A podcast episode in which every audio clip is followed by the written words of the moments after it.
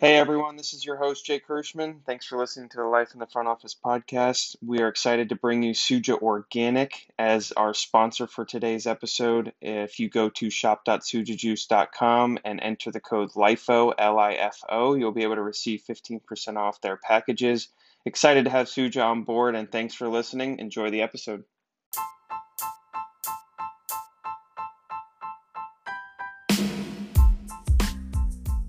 Welcome to today's episode on Life in the Front Office. I'm your host, Jake Hirschman, here with Catherine Clifton, Director of Championships for the KPMG Women's PGA Championship. Excited to talk to her. We're a couple months away from her event launching in Atlanta.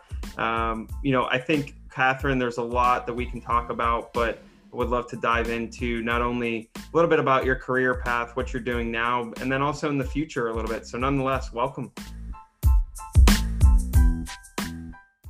Thank you, Jake. I'm really happy to be here and happy to just talk to you about the championship this year. So let's talk a little bit about golf in the sense of how it's set up, because the KPMG Women's PGA Championship moves year to year. And so you're in Atlanta now, but you might be in a different place in a couple of years. And Just explain for those who are listening how it's set up, how the PGA of America is different than, USGA, than from the tour, et cetera, and just how it all works.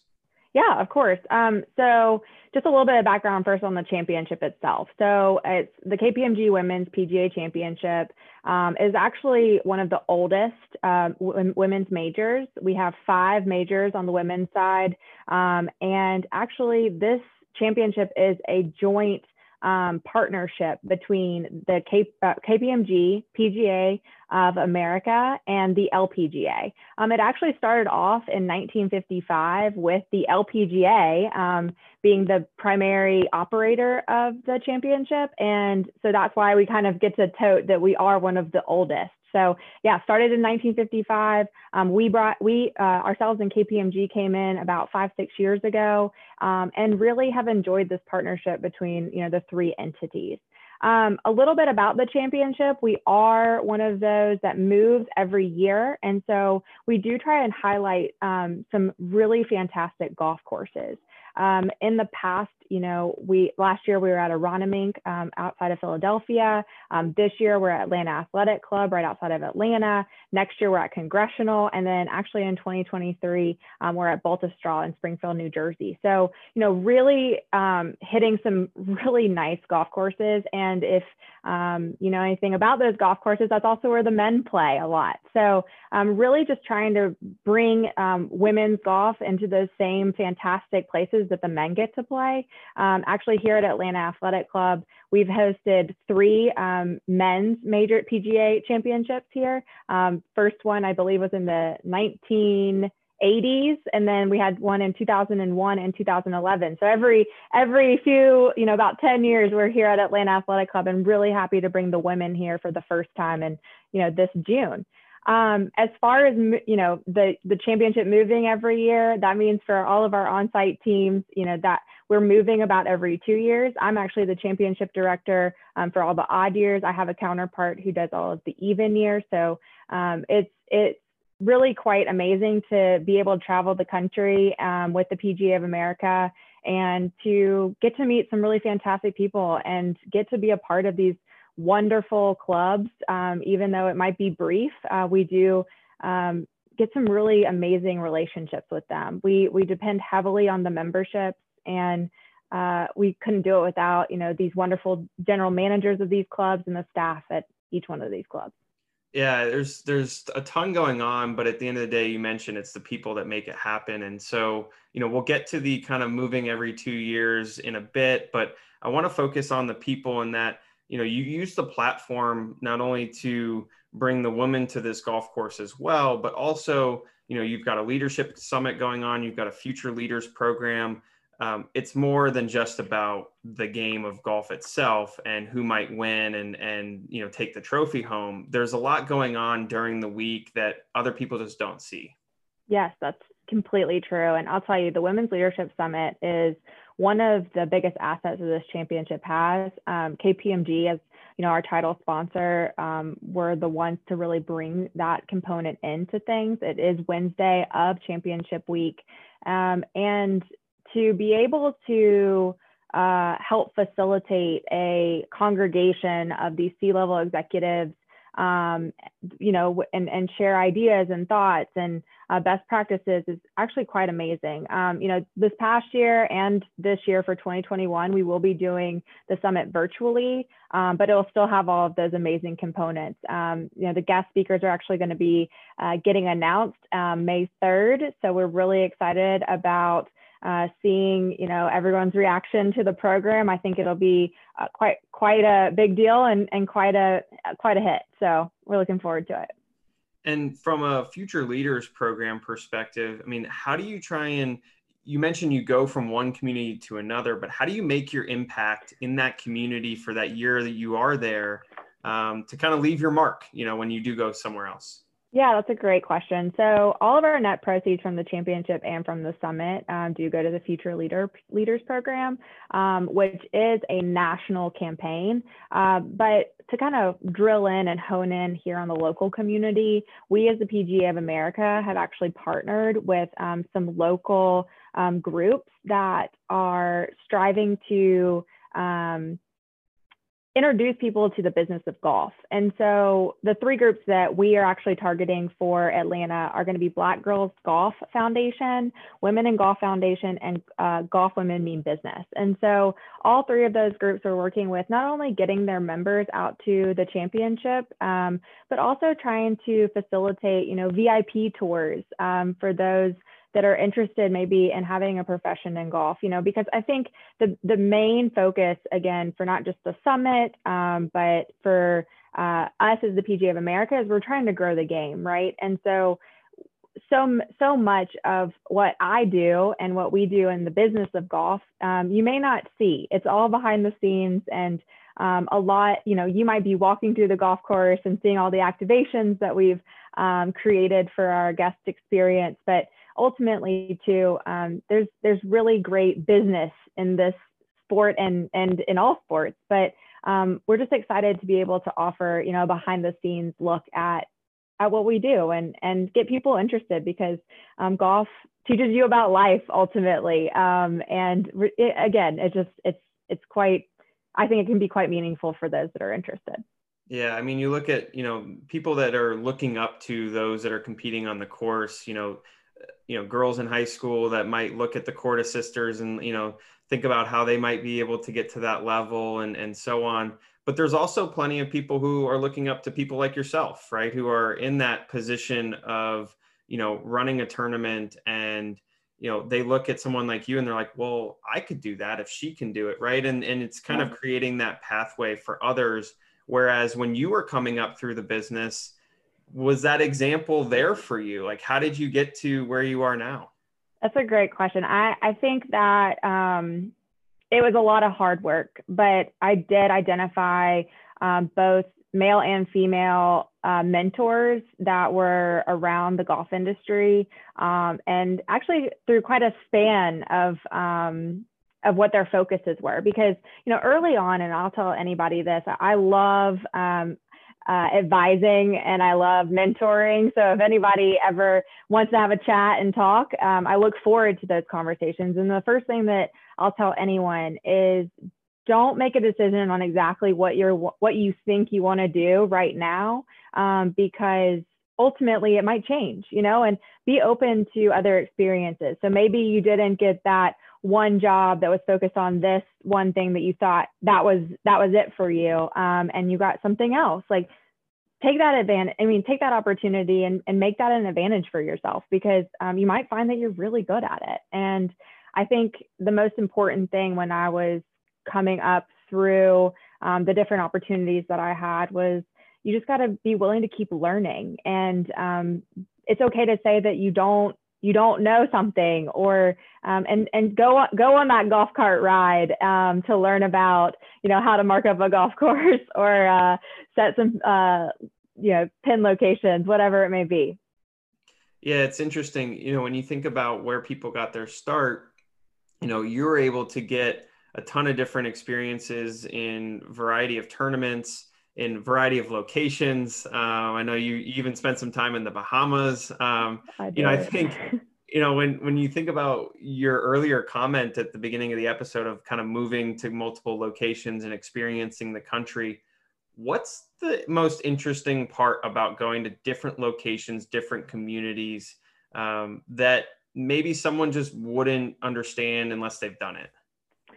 I think people are always scared to move because it's something new and it's change, and it is something different, and that is absolutely okay. But the thing you have to keep remembering, the thing I keep telling myself, is that if I don't like it, I can always go back to what I want, you know, what I know is comfortable. And so kind of keeping to push that level of comfort has been something that I have definitely done a few times, you know, but, you know, it also goes back to a saying that I guess I live by, and it's actually from meditation. I try and meditate at least once a day, but it's simply begin again. That's all you have to do. Like if you don't like a situation that you're in, or I don't know, a result from something, you know, okay, breathe and just simply begin again. Like, and I think that with moving,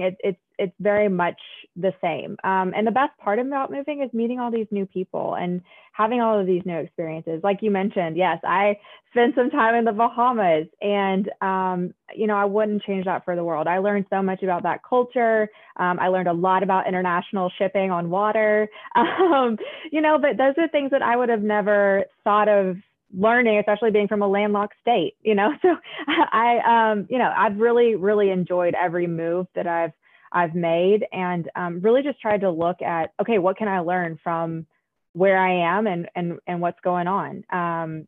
One of the biggest things that was actually kind of scary but exciting for me in my career was I actually left golf after working at IMG and living in Augusta and running the Masters Corporate Hospitality Program and being a liaison inside Berkman's Place.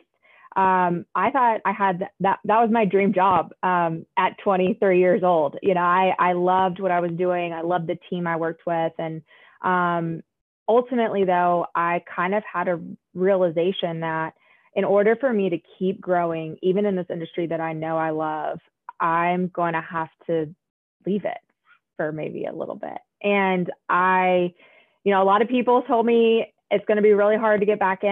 And I thought they were probably right, but I don't know, my heart spoke, and I actually left and joined a global events firm up in Washington, D.C. It's where I learned an immense amount about myself and about events outside of golf. My two main clients were Mars Incorporated and the Smithsonian, and the biggest project to this day that I've ever worked on was actually opening up the new Smithsonian, the National Museum of African American History and Culture, and having that experience and being able to bring it back to golf, because I did miss the golf industry. You know, being outside, love that part, right? And found this job, you know, to run an event down in the Bahamas for the Korn Ferry Tour, and I was thankful that I had the experiences in Washington, D.C. To be able to come back with a new perspective, and hopefully, you know, something that gave me a little bit of a competitive edge going forward and running golf tournaments. Not everyone takes that risk to just go kind of take that left turn in their journey, even though they know it's probably the right turn that takes them closer to maybe where they want to go. And it's interesting to hear you talk about it, because you know, meditation, back to that point, like that's something that I've really gotten into over the last 6 to 8 months. And, you know, I think it's something different for everybody, right? And what their purpose is behind it and how they use it. But, you know, the approach in making a move is one that usually comes pretty quickly to some extent, or at least, you know, you think it is. But in your case now, you kind of have this like long preparation of, you know, where you're going to be, but you know, you're also moving. Whereas, you know, right. A lot of people, if they're in a job, they know that they're there. And then if something else comes along, then it's kind of this quick transition, or at least a decision, right, of to go or to stay. but you now know where you're going. So how do you mentally prepare differently for that type of move? That's a great question. So we do have the ability to go and have site visits and meet with the next club. So my actual next move is to Baltusrol Golf Club up in Springfield, New Jersey.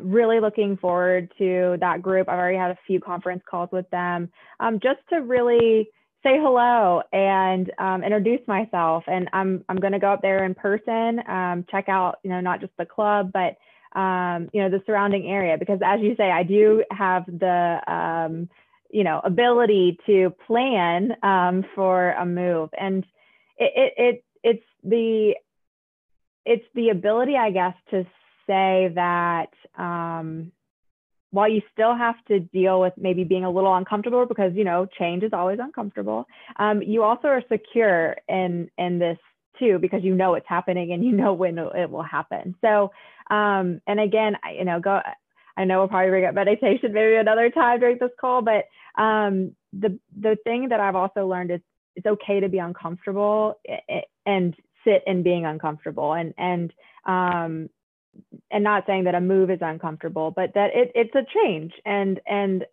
you've got to welcome everything, because it's going to be good. It will. I already know from talking to the folks up at Baltusrol, this is going to be a fantastic next step. And yeah, I'm just really excited about it. Even though the packing part is no fun. Packing, you know, look, when you make a lot of moves like you have and I have, packing becomes kind of easy because you know what to expect. Exactly. But it's still no fun. You know, when you think about the meditation component, because I do want to go back to that. I think it's fascinating how you might approach it a little bit differently, given the fact that you're preparing all year long for 1 week, as opposed to if you're in other pro sports, you've got your schedule. It's much obviously longer period of time. If you're in college sports, there's one after another. You know, even other events that maybe kind of have a series of events, right? You kind of know what you're expecting. But you're preparing 300, and if I'm going to do my math correctly, 358 days of the year for the other 7, right? Mm-hmm, mm-hmm. How do you go about that? Yeah. And during tournament week too, I'm sure there's a little bit more meditation than normal. Oh yeah, for sure. So I kind of always have thrived in the rush of everything. So I, most of my meditation will probably come from just trying to center myself again and be okay with whatever, you know, comes. We do have to plan for A, B, C, and D, and it is very natural to kind of go through those exercises. But again, it's about living in the now. And I think that's probably one of the things I struggle with the most, because we do have a job that is focused so much in the future and so much, you know, I spend 2 years planning an event, you know, and so, yeah, as long as I can stay focused on today and what needs to happen today, I think that that's the most important. Obviously, we do planning for the future as well, but physically staying in today. And, you know, I'll also say that, you know, I thought I wanted to be an architect when I was in school. Found out there's a lot of math that I did not want to do. But events allow me to create these experiences that people can actually walk through, much like buildings and structures that I thought I wanted to do to begin with. I think it's the ability to create and to experience. And so if anything, I do get a little too caught up in just let's already get there, because I want to see everyone's face and I want to see how people are going to react to what I think is going to be something really great. And it's about bringing joy. And, you know, the number one tie to people's memories is emotion. And so if I can make an enjoyable experience for somebody and it takes me 2 years to plan it, then by God, I'm going to do it. You know, I want those people to walk away from the KPMG Women's PGA Championship and say, dang, that was awesome. You know, and I want to, let's see where next year's is. And maybe I'll travel there then too. So. There you go. Well, look, I don't know the exact definition of architect in the dictionary, but I have to imagine it has something to do with creating and designing. So look, you're architecting the event. I mean, yeah, there we go. you're still an architect, just in a little bit of a different context. I think it's, you know, it's always the perspective and the context that you look at things. So yeah, what about what are thoughts on that one? I think you're completely right. You know, I think that the hardest part is that, unlike a true architect, I don't get to see my building live for hundreds of years. Smithsonian, you did. That's true. That's true. Okay, that's fair. That's fair. I did get to kind of fulfill a lot of my dream through that. We did go on a lot of hard hat tours of the museum before it opened, and kind of give some guidance just on event space specific details, is because, again, all Smithsonian museums, you know, they want to essentially also be able to use the space for special events as well. So that I guess I got that a little bit in there. That's nice. Yeah, But yeah, I think the hardest part about the golf tournament piece is that, you know, it's gone, like the week goes, and then tear down takes, you know, a few days, and you're like, well, where did it all go? So just poof into the next location. Into the next location, exactly. I bet you wish you could transport the build from one to the next, but that's for another episode. So that would be fantastic. Yeah, you know, look, as we wrap up, I definitely want to ask you about the Smithsonian, and in the sense that Night at the Museum, great movies. You had to have gone to some of the other museums around town. Oh, for sure. So I would say the Native American Museum was probably my favorite. Mostly not just because the exhibits were fantastic, but because the food was also one of my favorite places. But yeah, it's all about the food. If there is food, I will be there. No, but we spent a lot of time on the National Mall, and with all of the museums there, and they were all just so unique. And the Smithsonian as a group were just great to work with. And again, you know, it's kind of crazy to think that, you know, I was living in DC doing a lot more, you know, government and corporate work. But it was very translatable back into golf. You know, we work with corporate clients, you know, working with KPMG and our national partners here at the PGA of America.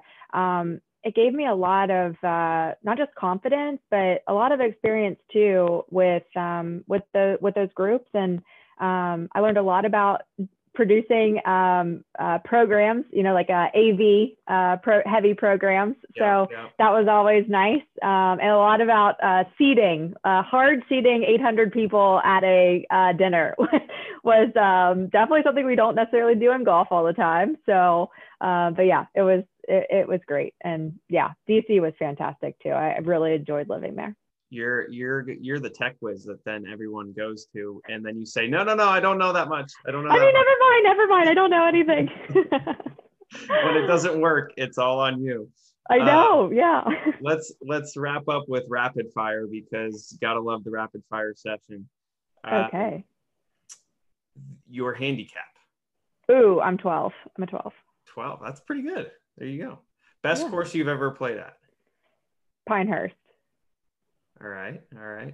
Favorite club to hit? 7-iron. 7. Okay.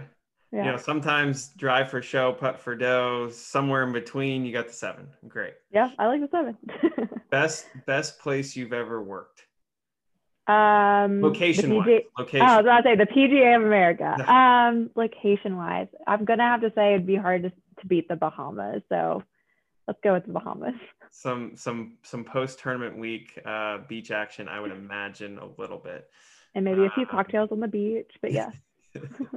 If there's one, so you obviously worked at the Smithsonian, but if there's one museum that is somewhere else that you would want to go to, what would it be? Oh, that's a great question. I think I'd probably pick the MoMA. I've never been. Well, that's the next trip, next travel. I know, that's where I'm going. Yeah. All right, last one for you. If you could create a logo for a tournament, what would it look like, and what color would it be? Okay. I would have to say, I think it would be green. That's my favorite color. And if I could incorporate and this is just like anything, because I think if I could incorporate any figure or outline, even though it's kind of just hidden slightly. I might pick my miniature dachshund, Eloise, to be like the mascot of the tournament. Okay, so we're going mascots for a logo now. Good. All mascot. Right. Yeah. I love it. Love it. Yeah. You know, I realized I didn't ask you anything about Augusta. Yeah. Your favorite food at Augusta.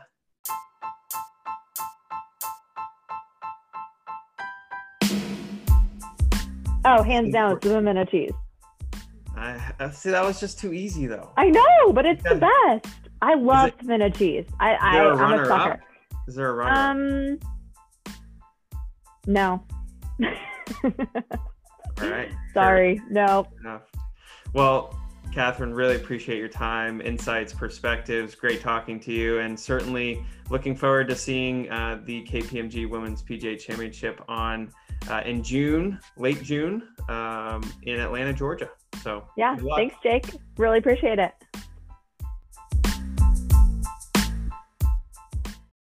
Thanks again for listening to the Life in the Front Office podcast. Remember, today's episode was brought to you by Suja Organic. If you go to shop.sujajuice.com and enter the code LIFO, L-I-F-O, you'll be able to receive 15% off of their packages. Excited to have Suja on board for the month of April. And again, thanks for listening and stay tuned for next episode.